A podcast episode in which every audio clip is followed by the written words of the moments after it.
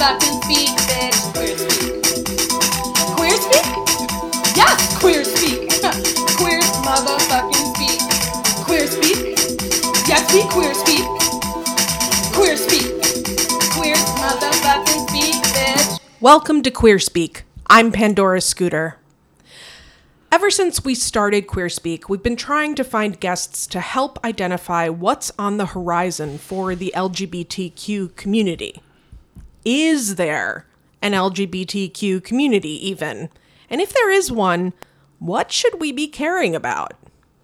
With the governor's race heating up in New Jersey, there are many issues facing LGBTQ people. Among the top issues are uh, that LGBTQ people are dealing with are intersectionality, dealing with homophobia and transphobia, and perhaps most importantly, providing affordable, accessible health care for both mental and physical health.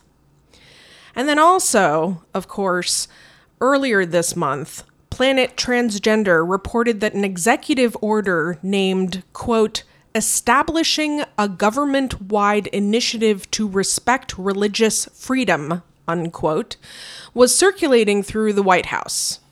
With the possibility of Trump rubber stamping homophobia and transphobia nationwide, we have a lot on our plates.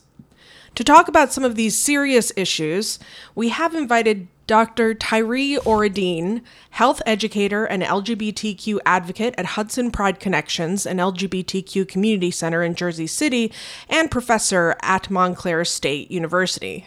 Hello, Tyree. Hi, Pandora. It's really great to have you here. I'm glad that I am here too. it's too bad we have to talk about such serious, serious, serious, serious things. yeah. We'll talk about fun things too. we'll try to slip in some fun things. I wanted to start off with your email to me said that there was your clients are dealing with a lot of homophobia and transphobia. Yeah. Um, and um, I hate to say that some part of me was uh, surprised. And so I wanted to ask you to please talk about that. Uh, talk about what they're what they're dealing with, where the source of the homophobia and the transphobia is or are the sources, and uh, what what is going on to combat this. Well, I see that there's so many levels of the transphobia and homophobia. I mean, and it's it's obviously institutional, it's interpersonal, um, and it's even internalized because when you hear some of the things that they say about themselves mm. and they kind of accept these stereotypes and and put them onto themselves and, and ascribe them to their their peers and um, and it's very limiting and it's very hurtful because that means that you know they are locking themselves into certain boxes and they're they're being somebody that they're not really being. They're being somebody that they're told they're supposed to be or how they're supposed to be, rather. Mm-hmm. Um, and that's really, really frustrating to see um, somebody who might want to, like maybe they, they happen to be a little more masculine um, and feeling that they cannot wear lipstick because if they're a top, they're not supposed to be feminine at all. Uh. But they, they might want to you know like express themselves and and like you know maybe their um their gender expression you know it's it's just really frustrating that they don't feel that they can experiment um, with themselves with their personalities with the way that they present themselves because they're supposed to be the top and tops can't be feminine um, wow yeah yeah. Do you think that there? Oh, before I continue, I have to introduce my co-host Stephen, who's here on the mic also. Hey, Stephen. Hi, Pandora. Sorry about. I'm glad I'm not forgotten. I just got so excited to head into these these heavy topics that I neglected to introduce I you. thought I was the source of your excitement, but whatever. That's fine.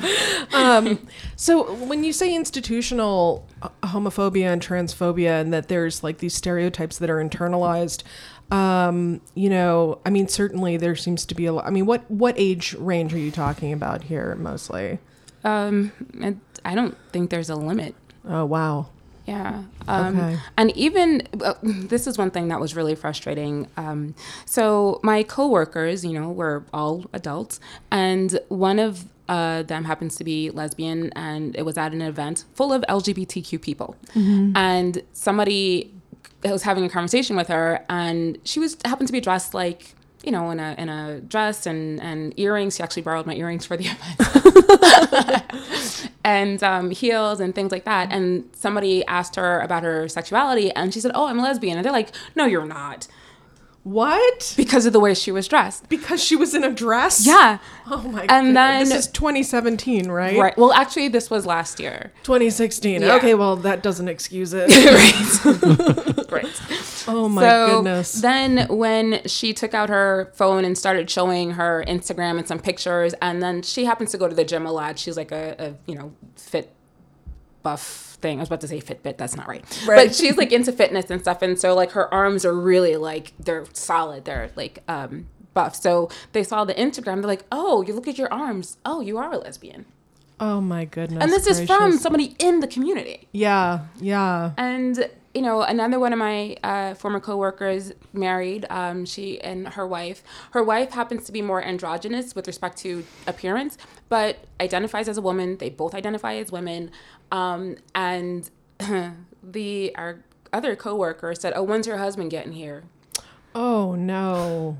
Right. I wish you all could see Tyree's face right now because she's got the stank face. so, And it's just, and he said this several times, even after they said, "No, she's a woman. right, Her name is insert female name here." right, Um, and you know, and he's a gay man. Right. and he says, "Oh, you lesbians!" Like al- always things like that, and it's just Wow. and to be in the community, and it's like, where are you safe from? This is something that I've been talking about a lot uh, lately. Is that you know queer people we we don't really have a community because even within our community we have so much racism and sexism and transphobia and internalized homophobia and it's it's something that you know I'm working with the social justice group uh, at the Pride Center uh, in order to just address the racism and sexism at the Pride Center. You know, because we're not even worried about outside of the walls of the Pride Center right now. We're worried about inside the walls of the Pride Center and what's going on there. It's supposed to be a safe you know, space, it's supposed to be well, you know, and safe space is something that I take issue with. Like Mm. I, I take issue with the idea that a space is going to be so safe that nobody's going to get hurt. People are going to get hurt. Right, like. Mm-hmm. it's like a playground, right? But a playground is a place to play. You know, you fall down, you scrape your knee, you get up. If you need stitches, you go get them. But if you don't, you keep playing. You know, and and I think that it should be as safe as a playground. I think it should be what I'd like to call them as supportive spaces. You know, that we have we have supportive spaces where people are supported also in saying things or asking questions that are maybe not popular. You know, questions about things like um, well, like you were talking about that student uh, at Montclair before we got on the mic about saying, you know, if people just listened to the police, you know, it would be okay. You know, I'd like it to be possible for a person to say something like that. You know, to say, you know, well, you know, if black people just behaved, then you know, uh, there would they wouldn't be having wouldn't have any problems with the police. You know, and be dealt with in a way that's like, okay, clearly you're ignorant. Let's just start talking about the ways in which you're ignorant and and be supportive of that person growing. And if now if the person resists growing at that point, then let's kick them to the curb and move on, you know, with our movement, whatever our movement is, you know. But I don't like this idea of safe space because I think safe space is really making um making it's shutting people down it's making it impossible to have difficult conversations. And we need to have difficult conversations conversations where people's feelings may get hurt. Um, people in the community their feelings may get hurt. But we all have to be- willing to put some skin in the game so that we can actually come together as a community. You know i don't know. What do you think about that? I actually think that's a good idea, and I, I like the the way that you're looking at it as far as supportive spaces. I mean, and I guess the thing is, whether we call it safe space or supportive spaces, I mean, the whole thing is the concept that is there. The concept is that people are supposed to be in a place where they can be okay at the end of it. Um, and so, whether it's that they can have, and I'm all for having conversations that are uncomfortable, and I am the first person to put the like the race, sexuality. I'm one of the first people to, to say that.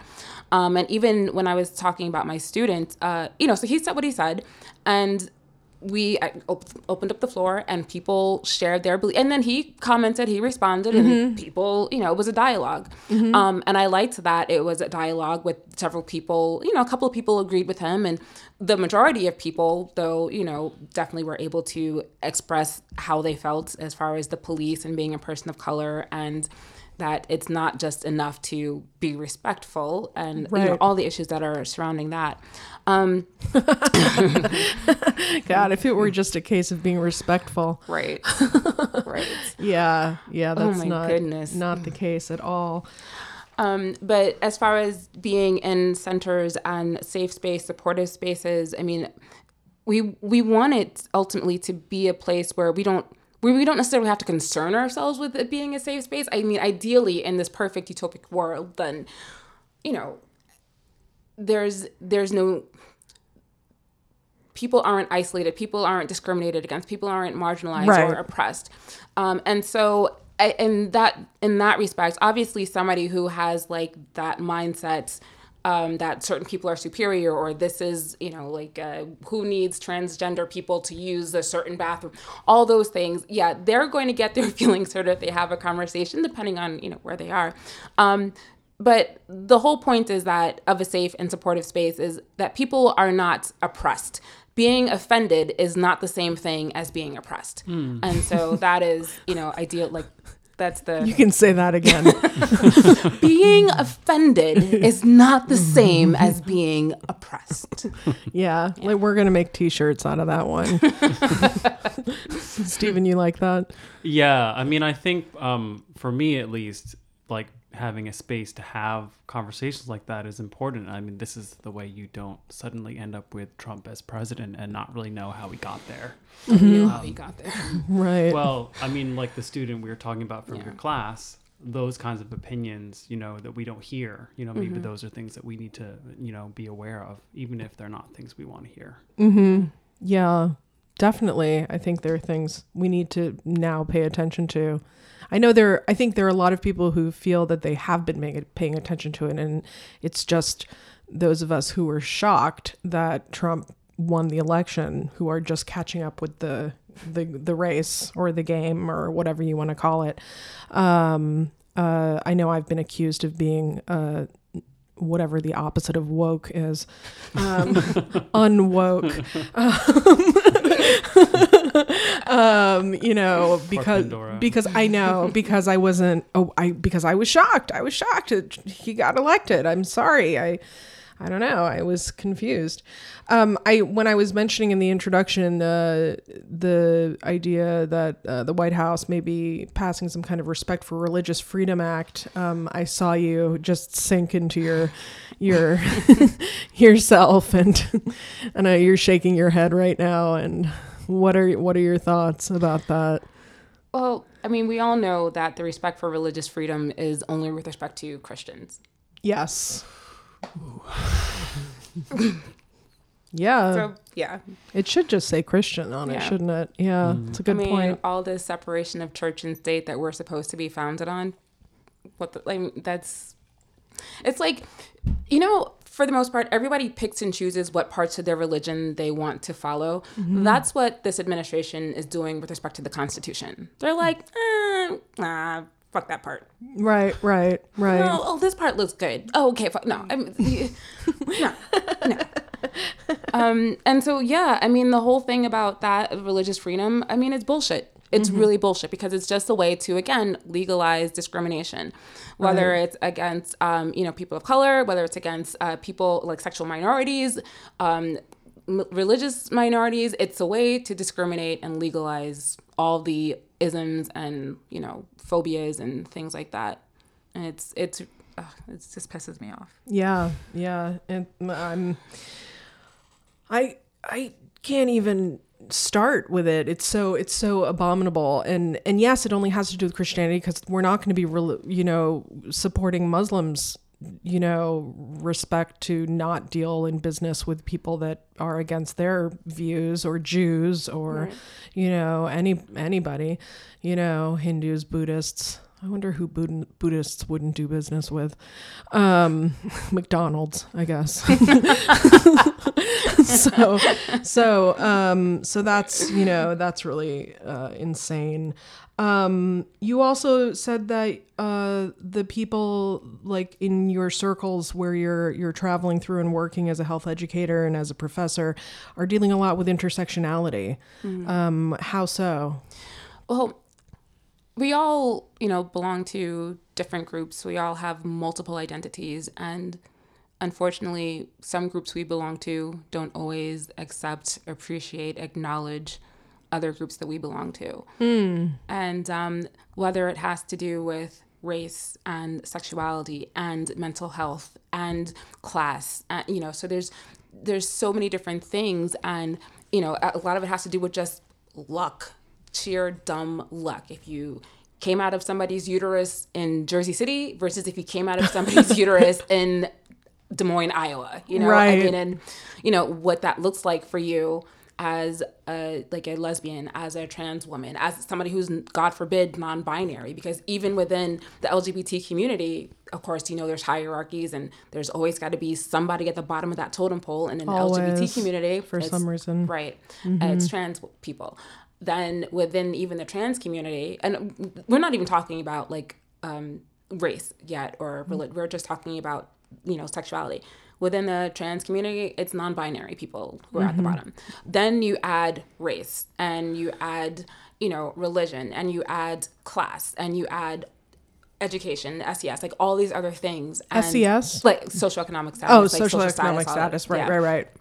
And it just becomes you know i mean and and people don't necessarily understand um and i, I mean i get it because if you don't experience it it's not on your radar. So you know me being i'm about to end myself now. Okay. me being a cisgender heterosexual woman Yeah. you know i mean there's a lot of things that are still not on my radar even though i've been working with the population since uh, 2005 um, but you know i when when people hear things they're like oh well that's not a thing or they dismiss it and that's really frustrating just because you don't experience it doesn't mean that somebody else doesn't experience it doesn't mean that it's not the biggest issue on somebody else's plate just What because sort of thing would you be? Would have you heard somebody blow off like, "Oh, that's not a thing," but it's obviously a thing for somebody? Well, okay, uh, really. Well, this isn't a minor example. See, I just did it. I was I was about to just do it. Um, so, to me, you know, in my life, it's not a huge deal. But for this person, it is. Um, I know somebody who suffers from mental illness. Um, and I, I'm not. I'm not even sure the diagnosis, but that's beyond like beside the point. So. Um, they are a sexual minority, they're a racial minority, and you know, uh, again, mental illness, and something as simple, quote unquote, eh, as calling out from work Oh, can be incredibly, incredibly frustrating and stressful. and stressful. Very stressful and frustrating yeah. and, and upsetting, destabilizing. Exactly. Mm-hmm. And so, you know, and to have people that work with them or like you know, supervisors and things like that say, oh, well, okay, you can at least do this. And you're not in their space so you Mm-hmm. you it's hard for you to and i get it it's hard for you to understand how it's just picking up the phone and pressing the button you don't even have to dial anymore it's you know smartphones Right. Right. um, but for that person, it is a huge deal. Yes. Um, another person, and I admit that I was struggling with this because, again, I'm cisgender. So one of my kids um, is struggling with, you know, um, work and money and a, a lot of things, just a lot of things being a young 22, you know, 22 year old in Jersey City. Um, and one of the things that I personally think that would help them is to start working. And if you apply and you start working, and then you'll be getting money, you'll be able to do the things that you need to do. Uh, this young person is concerned with um, appearance, uh, concerned with being sure that eyebrows are done, and being sure, and spending their last dollars on, you know, waxing eyebrows. okay. So if you have seven dollars right. and getting your eyebrows waxed is six dollars, Right. eek, you know, Right. ah. But you know what? I'm looking at this as a first of all, I'm an adult. I'm cisgendered. You know, um, my eyebrows are not on fleek, so don't look at them. um, but you know, for me, it's not a big deal.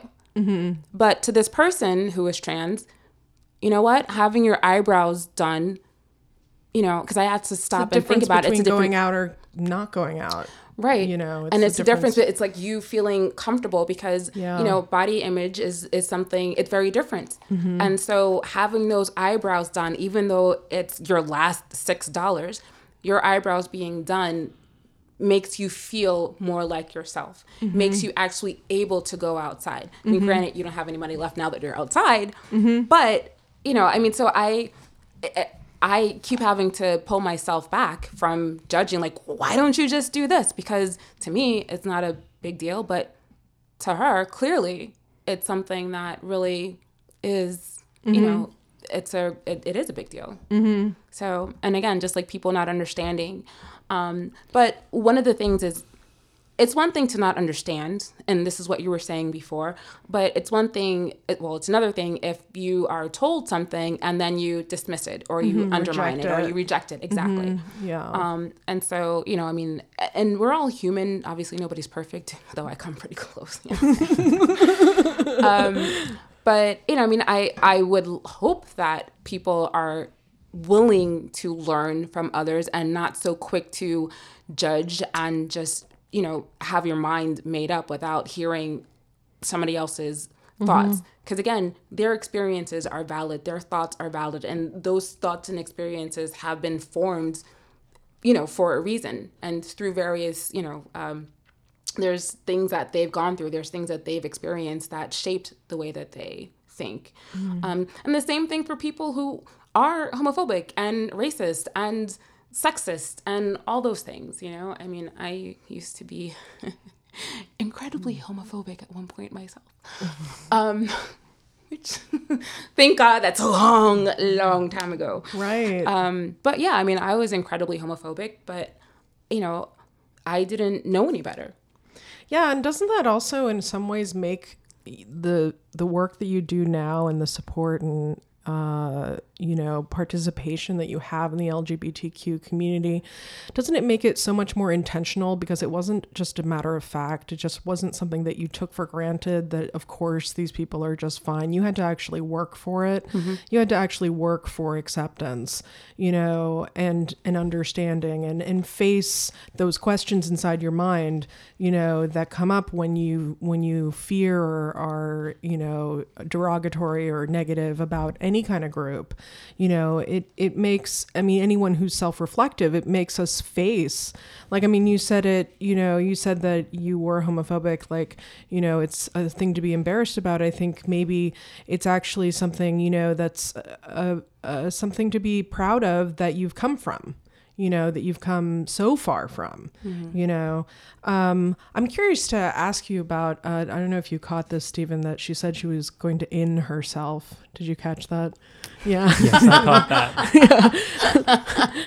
i was i was curious did you take that as a uh, as a as a joke about being in the closet or did you take that as a joke on being out or My ears just perked up. That's Yeah. all. Mine did too. I was curious.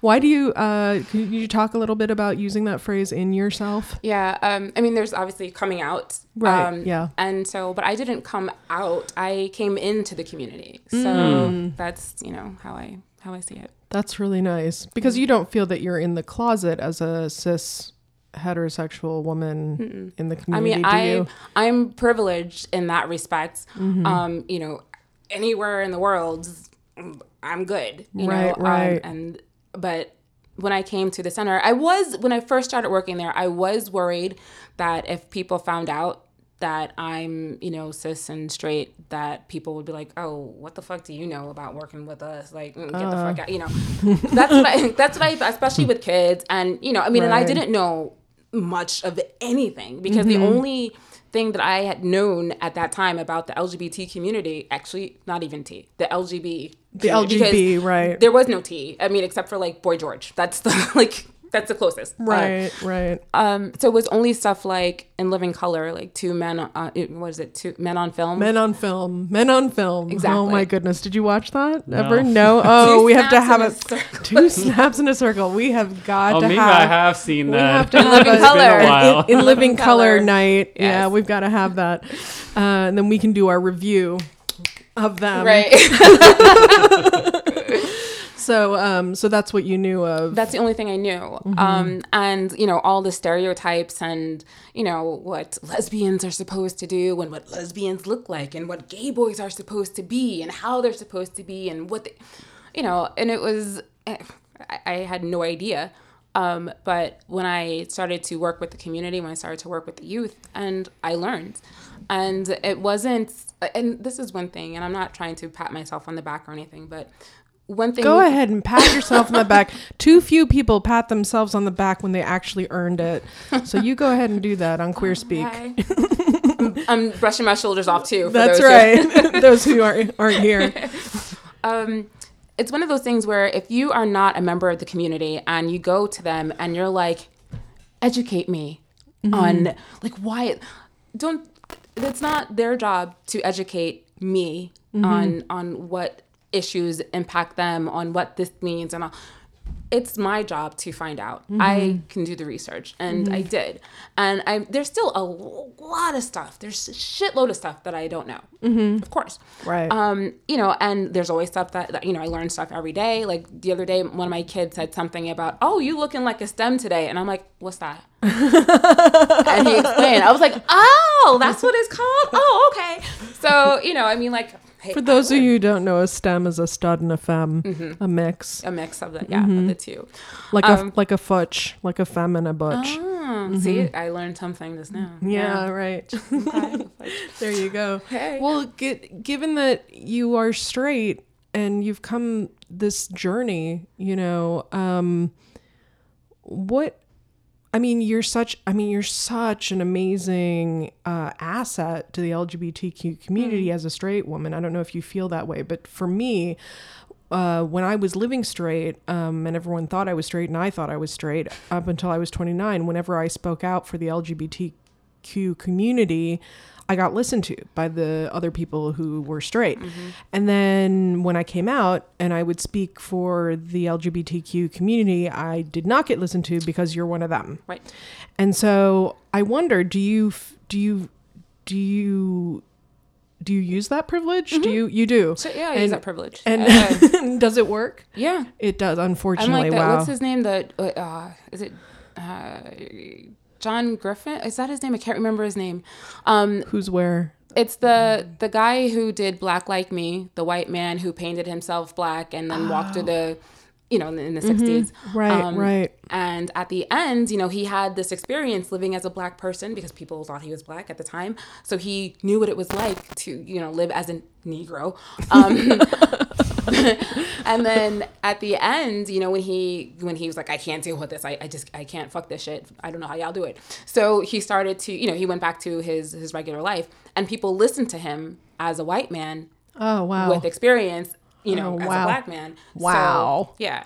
That's um, crazy. And they like, you know, he they he was valid. Mm-hmm. You know, his black experience through white, white like validated him. Right. And so I consider myself to be that like in the LGBTQ community because I am I am um yeah, I'm cis, I'm straight, but I have such, you know, close ties and I mean I consider myself I'm a part of the community as long as Mm-hmm. I as long as they accept me because I know that there's also talk about well allies aren't really part of the community and you know it should be so I mean Yeah. if with those who say that allies are a part of the community I'm a part of the community. If those that say that allies really aren't, then fine, I'll be off the side. Like I don't want to usurp like your your um uh, what's the word I'm looking for your identity and your your movement. So you know I'll I'll fit in where you want me to fit in. You know, um, but I definitely will take my you know use my voice and speak in spaces where the LGBTQ voice is not allowed. Um, and one thing it's like it's it. I can't tell you just exactly like what you were saying. How many times when people, if they do learn that I'm straight, and they're like, "Wow, that's what you do. Wow, you are such a wonderful person. That is so amazing that you do this type of work. And it's like it's like so altruistic. It's like uh, it, it, it shouldn't be thought of that way. But if I were to say something about Black Lives Matter, oh, then it's so self-serving. Oh yeah. And it's like nobody wants you to advocate for yourself. right. Well, At I- least if you're a minority. sorry. Sorry. no, no, no. I you you've totally got me in trance. I apologize. no, I kind of feel like you're really onto something, but it's it is like being a little afraid of listening to someone who's self-promoting, but I think it's also we're just programmed like either from being human or in our society. It's the thing that's different that gets the attention. Mm-hmm. So a lesbian who likes lesbians and wants to promote their welfare. We've heard that before. We're not know, surprised by that. There's no drama but in it. Tyree saying no, um, we need rights for trans people. That's different, and then Mm-hmm. you get someone's attention. So I, I don't want to. I don't think it's always like the they don't want to talk. You don't. They don't want you to self promote. I just. I think we're in, in our society. It's hard to get people's attention. It is. But then there's also the point where people say, well, you're being too emotional about something. And, you know, like, oh, they don't want, you know, somebody who's from the community to talk about LGBT matters because you're being so emotional. You're so biased. They don't want people of color to talk about the issues because, oh, you're being so Isn't dramatic. It, isn't it just a fear that they're going to be left out, though? That lot of it in is. all the emotion and in all the passion, that if a lesbian talks about lesbian issues, that there's not going to be any room for anybody else's POV. So it's like you know like we we want someone who's reasonable to talk about this so someone who's like allied or aligned with us or at least in the middle somewhere can like bridge the gap more easily because that's what i feel like happens is that people are like you like they think that if i talk about you know being a qpoc in this country and a woman you know middle-aged woman who's a lesbian who's overweight you know and they think that I'm I'm going to somehow you know get I- irrational and incapable of holding a, a decent conversation, a dialog mm-hmm. you know, because I'm talking about my own experience, you know, and I think that that's really that's I don't know. What do you think about that, Stephen? Do you think that that that I'm I mean, you're around a lot of the times when I'm around doing the things that I'm doing, talking about the things that I'm talking about. Do you think that that, you know, that that people are scared of my like advocating for myself? You shouldn't be asking me as the only, you know, white gay man in the room. First of all, you should be asking Tyree. And, and second of all, I mean, uh, you're asking like, you know, you know, I consider you a friend, so of course I would think that that could never be true. Oh, yeah. yeah. So- Well, that's true. That's true. I, you're, it's not really fair, I guess. That's, that's You're too close. You're biased. Yes. See? I, I actually, I, I'll, yes, I will out myself as probably being biased this question. Maybe we should be allowed to be biased. Like maybe that's one of the things that's that should be allowed. Just like safe spaces don't aren't doesn't mean you're not going to get hurt. It means if i'm going to talk about something i am going to be biased and that's okay. It doesn't mean i'm not going to be r- rational you know? I'm just going to be biased because this is what i care about and Well, the interesting thing is that everybody is biased, though. So yeah everybody's biased. if you start talking about, you know, um, you know, the whole thing with the transgender rights and the and the bathroom issues. Oh well, if you're you know trans and you're going to be biased, you're too close to the issue. Well, you have an opinion also, and you're, and you're not close to the issue at all right. So I mean, how, why is this person not allowed to have an opinion and express it, but this person is? Is it because you're the majority? You know, Yeah, that's a great point. I, I want to talk about the word cisgender. You identified as cisgender. Um, I recently was at a meeting uh, with uh, mostly QPOC people talking about the word cisgender and and how I have come across uh, a few, not a large number, but a, a, a notable number of cisgender uh, white straight folk who become violent upon hearing the word cisgender. Um, like that's not a word, that doesn't exist, that's a made up word. I'm normal. I'm, you know, I'm not you just made up a word. Have you heard this, Stephen? Have you heard anybody? I've Yes. You have you have heard some people. So so I, it's it's curious to me because you use it very very fluently. You use it very easily, and I wonder if you've come across any any folk who who have been resistant. If you have, what the no, you haven't. So far, I haven't. I mean, Wow. I, I think I'm I'm very lucky in that my job and my social circles, my even my Facebook pages, there. And I'm not trying to say that I only surround myself with people who I agree with, but thankfully, right. you know, I mean, I have people who are very, you know, I mean, they're humanists, you know, Mm-hmm. I mean, so it's, I don't have people who are like, oh, well, trans, well, she's really a guy. Like, I don't have that in my Oh, circle, Yeah, you know? yeah, yeah. Um, and so I, the most I get is people are saying, well, what's cisgender? What does that mean? Mm-hmm. How do you spell that? And then I tell them, and they're like, oh, okay. And that's that. That's nice. Yeah. So I, I'm lucky in that respect That's really nice. but That's I, really nice. I'm not surprised to hear that people are like, you know, have pushback against it. I mean, anything that, you know, removes them from their comfort zone, anything that they knew before. It just seems so strange to me that, you know, they have no problems naming and labeling other people who are different from them. But if the people who are different from them name and label them, they become so offended, you know? And It's it's, the like, power wow. dynamic. Yeah.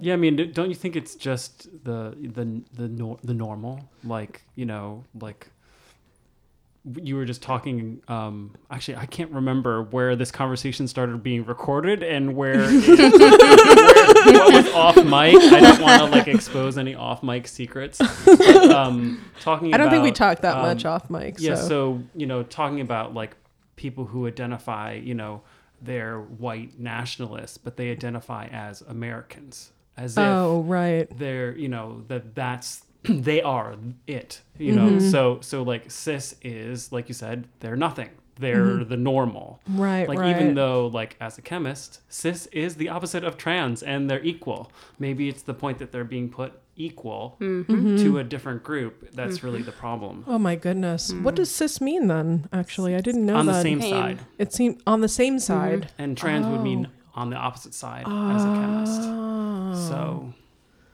That's great. Mm-hmm. I don't know why I didn't think to ask that before now. you think that, you know, like heterosexual and homosexual aren't they don't have a lot of stigma. And that's similar, right? Yeah, I guess it's similar. Although I know a lot of people who are same sex loving who reject the word homosexual like vehemently I reject it. because, yeah, because, well, what I've heard is that it's clinical and it was pathologized. Mm-hmm. And so it's a tainted word now. So is that is that what you mm-hmm. you agree with that? Yeah. Yeah, so so but I think it's similar. I think it's similar. Although I don't hear uh, heterosexual people identify as heterosexual as much as I hear them identify very defensively as straight. You know, most of the time, you know, to say, you know, I'm straight, so you know, you can't hit on me or you can't, you know, expect these things of me. You know, I'm not going to do your hair. You know, whatever it is.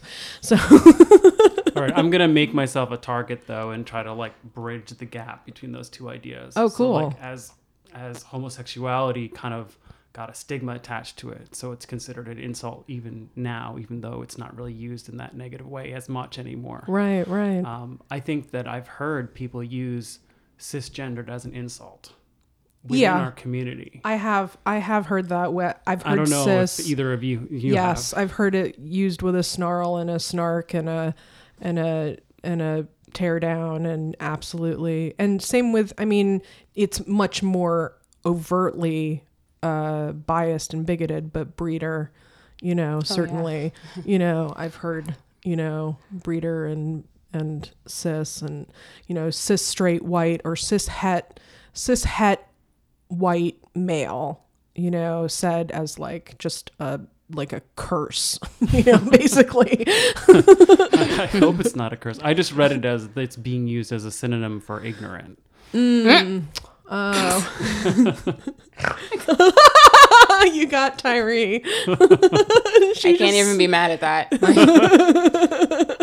you can't. I could try, but it's not going to happen. Was that a can't be mad laugh of recognition or was that a laugh of? Uh, I was completely amused with that, and I was like, "Yeah, I could see that." yeah. Yeah, and Yeah. not. Uh, and this is the thing. Whenever the majority of groups always get to say, "Oh, gay people this," "Oh, you know, trans people that," "Black people this," "Muslims that," but as soon as you flip it around and say something about their identity, oh well, not all white people, not mm-hmm. all men, mm-hmm. not all Christians, not all, and it's like, well, how are you able to then say that about you know mm-hmm. this population?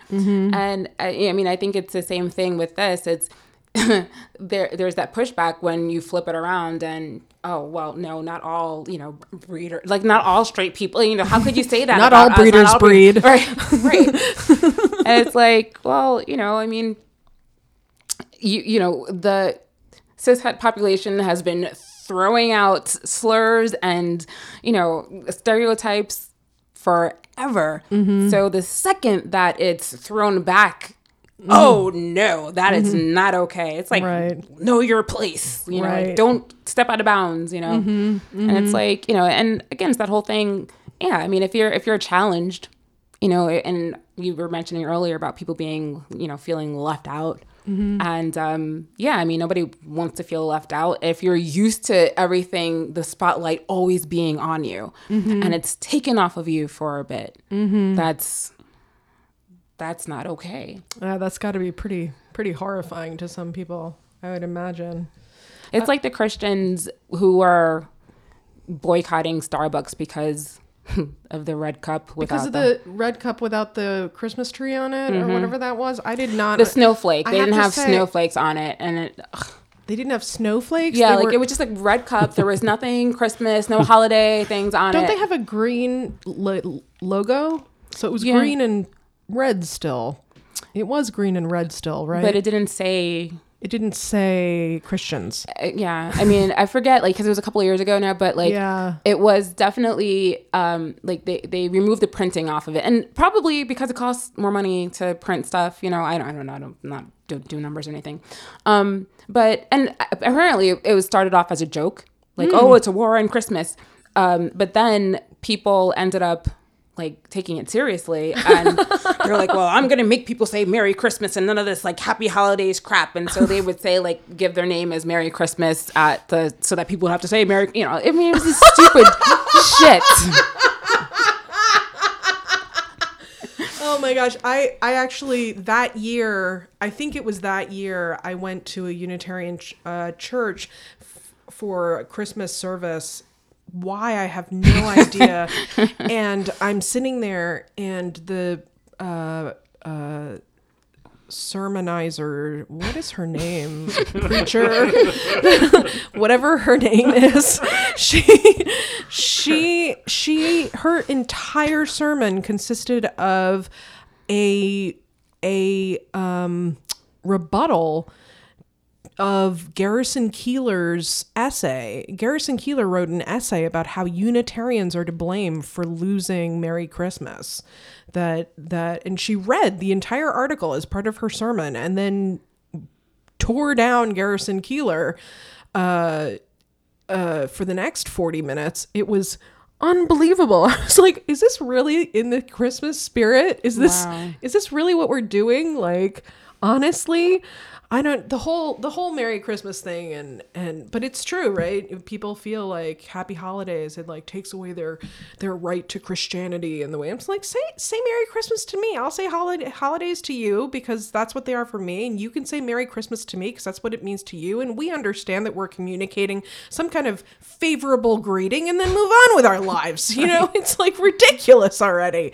You know, you're not going to get me to say Merry Christmas any faster than, you know, I'm going to get you to say, I, I think, you know, I don't know, you know, trans people should use every bathroom that they want to use. I mean, oh, goodness gracious.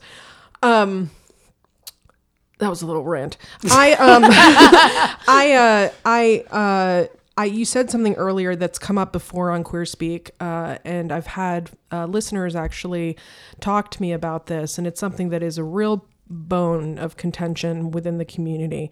And it's this idea, which you brought up, about um, people outside the community or even inside the community going to other people who are less privileged than they are in the community and saying, uh, I have a question about how you are. I have a question about something about your identity. Uh, will you educate me? You know, and I've had people on the show who have said, you know, absolutely do not ever do this. You know, nobody is responsible for your education. You're the only person responsible for your education. But then I've had other people whose opinions I really do respect say, you know, you know, and these are people in the community. These are people who are queer. And they've said, I've had people come up to me and say, you know, I don't know anything about what you are. Could you tell, could you tell me a little bit something about you? And they say, you know, if I'm not going to tell them, they they could go to some website, you know, on they could go to Breitbart, you know, they could go to anywhere you know god help us wikipedia you know and and read you know not that i think wikipedia is pretty cool but but there's stuff on wikipedia that's not right. But but you know like they could go anywhere and read stuff that you know they could go to fred phelps you know and see god hates fags and be like okay well that's the end of my education my self-education. So and and not to say that i don't understand that some people are tired like and and that it they're not educators. It's not their job right? Mm-hmm. and i get that. But but for those of us for those of us who have that extra bit of energy you know to expand you know our our circle a little bit more to include someone who doesn't know who is ignorant who is willing to take a chance and ask a question right do we really want to be turning these people away?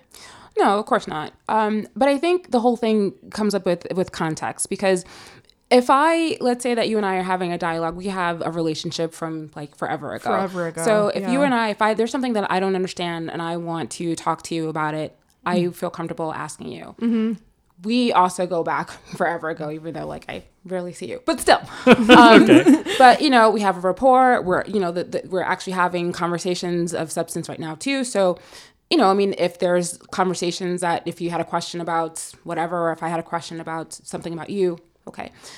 Now, if you happen to be standing in line, okay, at Target, right, you know, and I'm like, yeah, so you know, what are you like? Right, right what the fuck? You know i mean and right. it's this kind of like entitlement thing. And i think that's one of the issues that mm. people seem like oh well educate me you must tell me what's about yourself you know i mean right, and right, it's like but i don't owe you anything. Mm-hmm. so you know i mean if you're having a conversation with somebody who doesn't mind like talking about different fine. Like yeah i will talk to people. Of course like there are there are points where i need to stop and practice self-care. Of but, course. you know i mean there's but i'm also an educator so what if I'm the first Amerasian, dykey looking, middle aged, approachable person that this person in Target has ever seen? What if what if that's what if what if I'm the first it's the first time this person has actually crossed paths and been inspired to ask, you know? I mean, you know what? It's really up to the person on the receiving end to say whether or not they want to engage that person or not. Right, right. Um, but it's just, I think one of the issues that minorities face is just that the expectation mm-hmm. that we're going to sit down and explain to you our entire lives and mm. why this happens and you want it in this condensed version and you know and that's the part that's it's not realistic it's not respectful it's frustrating mm-hmm. um, so i mean like if you're having conversations over time um, and you know, I mean, and also like, are you asking out of real curiosity or, or are you asking because you want to be nosy? Are you asking because you just want to antagonize and argue? Are you mm. asking because you really want to try to help and understand? Mm-hmm. Um, yesterday, I had an extended conversation with one of my students after class.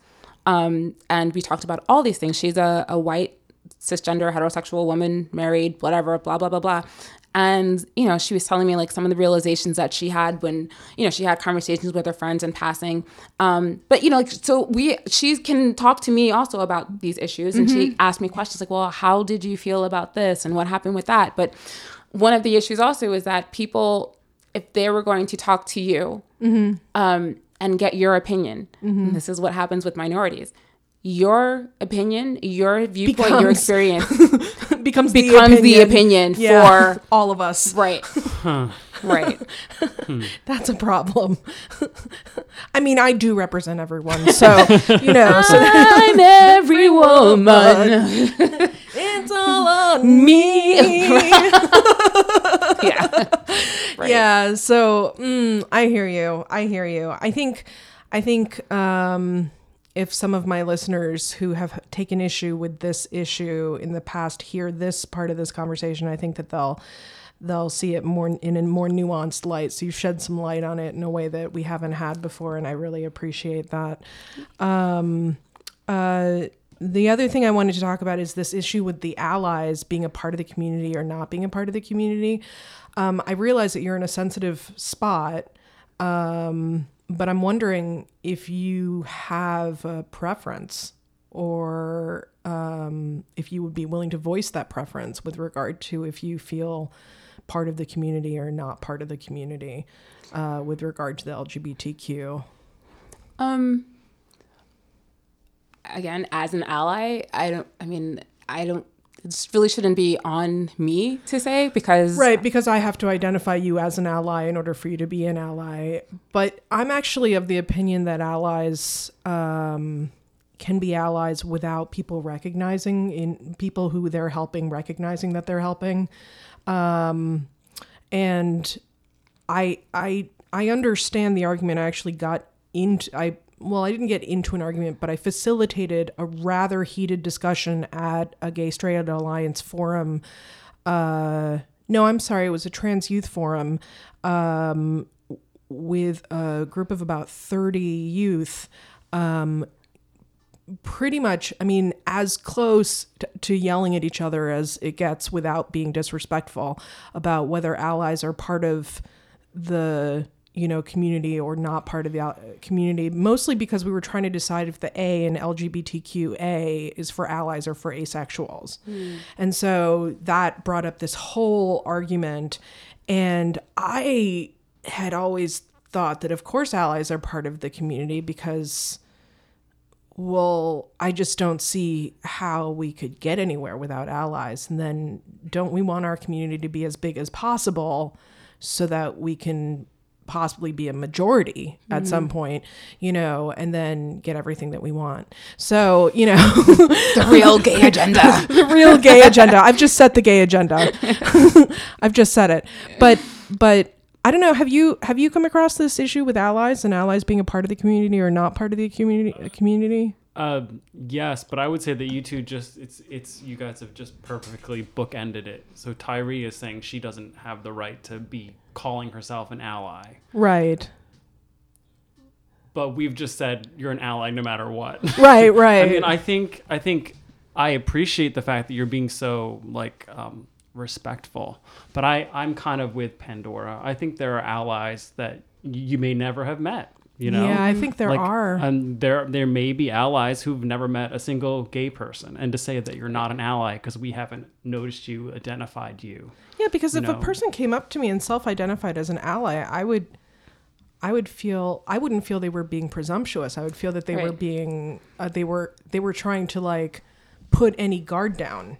You know, not necessarily completely, but just enough to say give me a chance. Right. You know. And I mean, I've certainly heard the word ally used in a way that says, you know, I'm as good as gay, you know? and, and I definitely don't like it when I hear the word ally used that way, you know? Um, I'm as good as, it's like, I'm as good as black, you know? That's me. I have a black kid, so I'm as good as black, Oh, you know? I actually had that conversation. It was something to do with, um, you know, with 45 and his whatever shit. And um, so I, one of my friends said something, and I was like, "Oh my gosh, thank you so much for being an ally." And she was like, "I'm not an ally. I am, you know," and because she has a biracial daughter. Oh. and she's white and it's like okay you have a she's like and you know i experience like we you the looks that we get and this and that and all those other things. And it's like i'm definitely not an ally and I get her frustration, and I know that she was feeling for her daughter.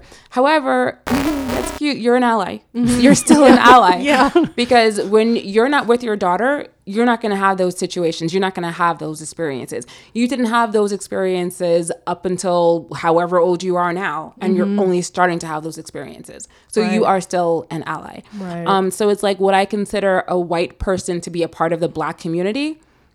Um, I don't know. Like I would Mm-hmm. say, like they're allies, but it's not like necessarily a part of the community. You could be like a, I don't know, like an honorary black person. But I don't like it's, it's right weird. it's weird So, It is like, weird yeah. and the ownership too because i think part of the reason why some people don't want allies to be a part of the community is because they don't want allies to feel ownership Right. of the community Right. you know which is funny because i don't think any of us have ownership over the community it's such a fucking mess you know Yeah. like all over the place uh trying to f- figure out which direction we should be going in um It's like this weird thing though, because and the way that you said that, um, like yeah, having ownership and.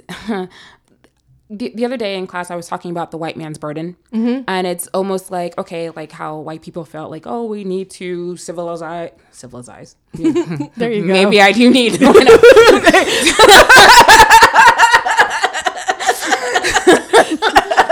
Face. Steven's face, he's turning red. Trying not to laugh over here. I hear Pandora. I should just be laughing. you should. You should just be laughing. um, but you know, it's it's their their job to you know civilize. There you go, I could say it. Um, civilize other other races and you know lift people up and like kind of be like the savior. And you know, I I don't want it to seem like that's the job of allies. Like that's what allies are doing. Is like, oh well, you know, we're going to help you be you know like, I- like that whole mentality. So that's why it's like kind of like know your place know your role. And you know i i, I if i i self-identify as an ally i do but i didn't do that until like i felt that people in the community felt that you know That i was the case for you. right. Um because you can be well-meaning well-intended but not be an ally. Mm-hmm. you know? I mean so like if you yeah i, get, I got my safety pin on. Mm-hmm. Just because i have a safety pin on doesn't mean i'm an ally Right. you know what i mean Right. um so that's how you know that that's one of the things that that give me pause um as far as like the community but the other thing on the flip side the well first of all why can't we have two a's Yeah, why can't we have two Just two A's? A's. Yeah, I know. Yeah, there's two Q's, there's, and there's, like, all these- one T and it represents like three things. Right. So you know, there's Right. one Q that represents two things. It could be one A that represents two things. Yeah, I know. Um, but the other thing is that even within the community, there are allies within. So somebody, a gay male, could be an ally to Oh, absolutely. a trans, right? A trans Yes. person. So therefore, the A could still be ally in that sense, anyway. Yes. Amen. I love that idea. Um, you said two things that I just want to note. Uh, one is you're calling him 45. Is, Oh, is that a is that a thing? Is that a is that happening in the world, or is that something you're doing? I, I I've actually seen other people do it too. Okay. Um, but the day, the day of uh, the inauguration, Mm-hmm. okay, after I finished crying and after I put the hashtag not my president on my car, yes, Mm-hmm. I did that. Courtesy of Liz, she got me that as a gift, just a, a just because gift. Um, and I I I cannot I, I physically cannot get myself to say that. I cannot. I can say his last name, fine, but I Mm-hmm. Right. can't put those two words together. yeah. So, um, and in class, there's so many opportunities to talk about social justice with the whole administration that's here now. Yeah. And so I just, I just started referring to him as 45. Mm-hmm. Um, and they knew who I was talking about. I was like, okay, good, we make this a thing. We just that's And- cool. And um, m- uh, another professor at Montclair, she emailed me and she was like, "Hey, I heard that you call him 45." and I was like, I was thinking of, I was trying to figure out a way that I could talk about because I can't bring myself to say it either. And so it's like, oh, so I was like, Wow. Yeah. But I've seen other people um, since then start, you know, using 45. I mean, I'd like to think that I. I started that movement, but I may have started the movement among my friends, but I think, you know, outside the, yeah. It's very cool because um, it's not disrespectful in a way that um, I mean, I don't know. It it it it honors where the position that he holds without really giving it the full thrust of honor that Right. naming him with the position and the name together would do. So I like that. And then the second thing is you said you're wearing your safety pin. Um, what is the significance of the safety pin? Oh, after the election, disastrous election results, um, people, there was a, a movement in, in Britain after Brexit, and they were wearing safety pins to indicate that they were a safe person to people like immigrants who had been the target of, you know, backlash. So after the election, there was like a, an article going around saying, hey, this is what Britain did. Maybe we could do We this could too. do it. So, you know, I mean, and there was this big movement like right after the election, and I think it died off. Like, I haven't seen a lot of people with safety pins recently. Um, but then also, like, it had been co opted by, you know, the right and supremacy, uh, whatever, just, ugh, eh, eh. um, but I mean, I still have it. Um, people who do know what it means, and if they see me and they know that I'm a safe person, I'll, you know, be an ally in any way that I can be. I will stand up for you if you feel unsafe. Like, you know, I, I'm- I may not be able to do a lot because I'm not all that strong or big or whatever. Right, But, right. you know, I mean, I'm there. That's great. Yeah. That's really great. Wow, very cool. Um, I wanted to segue into a little bit of what the hell you do when you're not saving the world. um, uh, do you have any free time? What's that? Yeah. So, um, when's the last time you had free time? I thought you were going to ask me something else. I could ask you that too. I wouldn't, same answer. I don't even know. So you're not a practicing straight woman. I'm a non-practicing. You're a I'm non-practicing non-practicing straight woman. Yeah. Okay. He's really quiet over there. Just, I hear you. Do you have any hobbies? um, I like to write. Oh yeah. Yeah, I do a little. Oh, actually, oh, I should bring it for you. I think I have one in the car. Um, I have this book, and it's called "His PhD is in Hypocrisy," and other poems about my crappy ex-boyfriend. Wow, you wrote that? Oh my gosh. Mm-hmm. Yeah. That's so cool. His PhD is in hypocrisy and other crappy poems about oh, other poems about my crappy ex-boyfriend. Oh, other poems about my crappy ex-boyfriend. Wow, that sounds awesome. Thank you. That sounds like a lot of fun. Yeah. Is that on sale on Amazon? It is. Ah, that's so cool. It is on uh, Kindle and paperback, Cool. and Barnes and Noble and stuff like that too. Yeah. wow. When did you publish that? Uh, I published it a couple of years ago, um, and the thing is, I wrote it a long time ago. I'm about to date myself. Um, so I wrote it in uh, '99 and two, well, between '99 and 2001. Um, actually, that that time, but that's when it happened. So it's my ex boyfriend. He's white and Philis- uh, Palestinian. Um, he's Muslim. I'm black. Christian by default. Let's- 'cause I mean, yeah, whatever. um, and um, you know, like we were both young, and um, I, I was in love. Like he was my first like real love. You know. Spoiler alert: It didn't work out. we're not together. Um, if, if it did if it did work out and you wrote the book anyway, that would That'd be awesome, That'd right? be really Yeah. special. um, but like I just learned a lot about him. I mean, this was pre 9 11 that I had the relationship with him. And so, you know, like I credit him, even though he's like a dick ass, whatever, fuck him. Um, like it, it did serve a purpose for me because I do you feel I don't I shouldn't say too much because that's kind of giving away the whole like ending of it. Um, but no, I mean it just taught me a really valuable lesson with mm-hmm. respect to Islam and Christianity and the country and things mm. like oh, that. So you know, I mean, it, he definitely served a purpose at the end mm-hmm. of it, mm-hmm. and I feel like I, well, fuck it, I, well, I'll just say it anyway. So I mean, I felt that like after 9-11 hit and had i not known him and his family mm.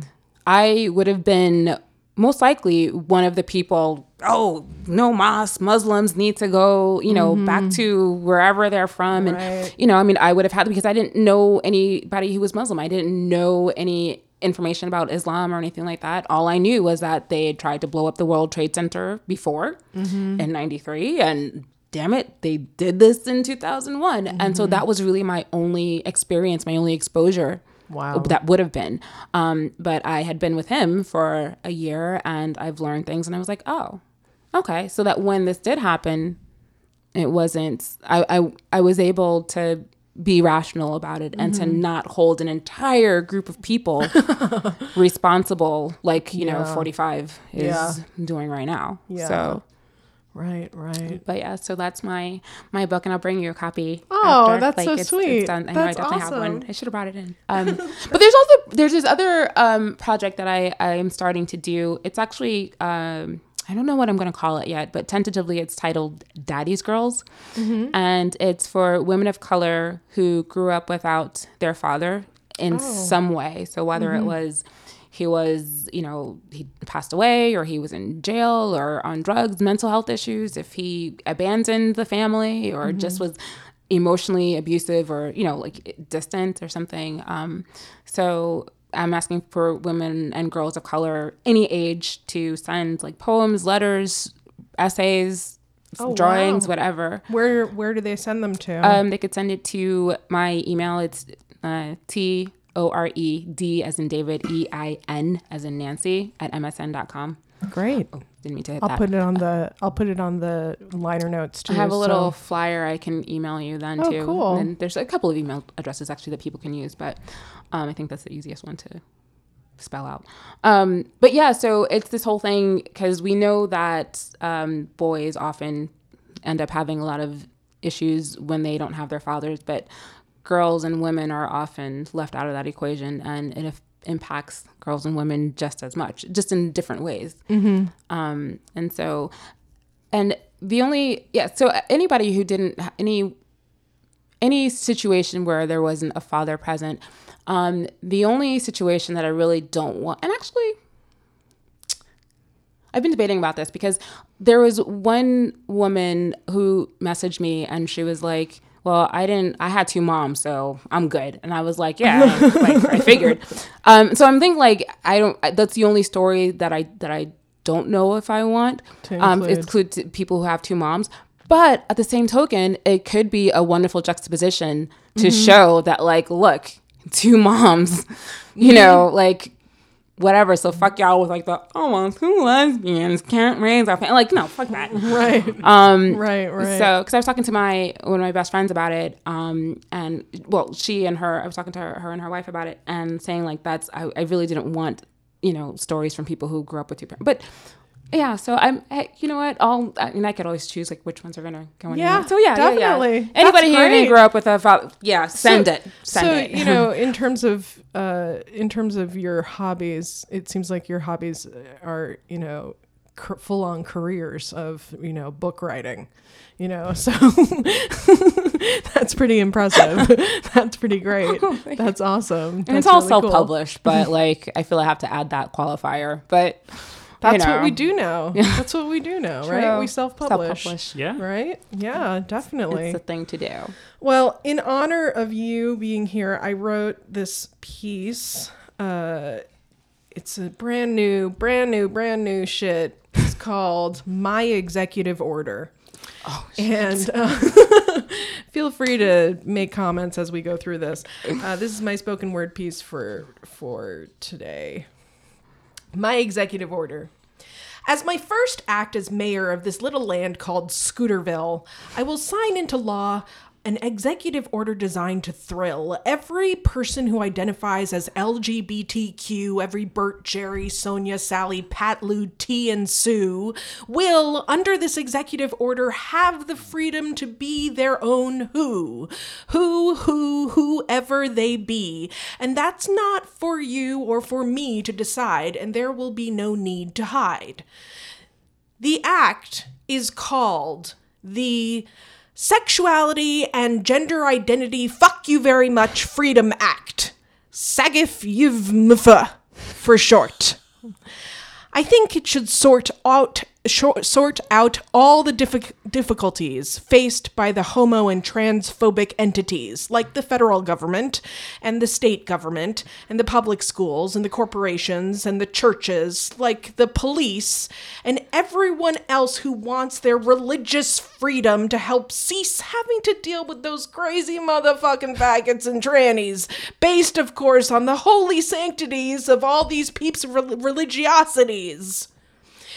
If there's a Religious Freedom Act passed in these 50 United States, legislating hate, creating a legal divide the likes of which hasn't been seen since the color of your hide determined the breadth of your rights, I will fight. I will fight to get the Sexuality and Gender Identity Fuck You Very Much Freedom Act passed, stating in no uncertain terms that every person is a person and every person deserves the same rights as every other person. Every LGBTQ person is a person too. So, by the transitive property, every LGBTQ person has access to those same rights. Of course, there could be a flip side. Flip side, nowhere to hide. Care to abide on the wild side? We could have a movement to institute the Sexuality and Gender Identity Fuck You Very Much Freedom Act, which could in fact protect all LGBTQ people and businesses from being sued in the event that they deny services to supporters of the Religious Freedom Act, based, as it is, in a patriotism, patriotism and in the strength of the Constitution call it now the Sexuality and Gender Identity Fuck You Very Much Patriotism and Freedom Act. They love it when us queer people co-opt patriotism. Those ter- those thems that do the theying they don't know what to do with themselves when we get to start talking about patriotism. Who will do all those alt-right women's hairdos who will direct all those transphobic het couples' weddings? Who will teach all those drama, art, and English classes in public school? Who will, God knows, teach PE in all those waspy suburbs? Who will do data entry for less than what they're worth for the same self same corporations who won't provide healthcare to their trans employees? And goodness gracious, but flip the script and think about whose advertising will be turned down by RuPaul's show on Logo. Who? Well, I guess all those bigoted women can go find some straight white cis women to do their hair, since that's all they really care about without a doubt. You know, Boo, this poem is a bit of a joke, like the current administration, too. but if he fucks with us, know that we'll be knocking, pounding on his door, because there ain't no going backwards. We're already hurting as it is. We don't need to go backwards. We're treading water as it stands. We need to move forward. Understand?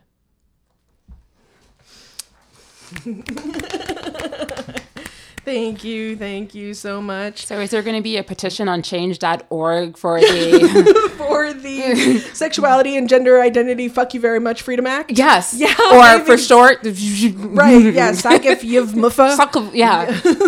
that. We'll see. I'll, I'll see if there's some support for that. Yeah. So thank you so much for being here, Tyree. It's been great talking to you. you. I and we really hope to have enjoyed you myself. back. It's Yeah. been really awesome. And Stephen, awesome as always. Thank you. Yeah, thank you. And thank you for listening. Power to the peaceful and love to all, y'all. Queer speak. Queer Speak, Keeping Up with Queer Culture, is produced every two weeks by Stephen Jones, Stand Up and Stand Out Productions, and me, Pandora Scooter. Thanks this week to our great guest Tyree Oredein and to Stephen for co hosting. Thanks also to Jack from Sli-Fi Sound, Mac and Megan for editorial advice. For more episodes of Queer Speak, check it out on SoundCloud uh, or subscribe on iTunes or Stitcher, where you can also like our show. Comments and ideas for future episodes can be emailed to Pandora at pandorascooter.com. Thanks so much for listening. Queer speak. Queer motherfucking speak, bitch.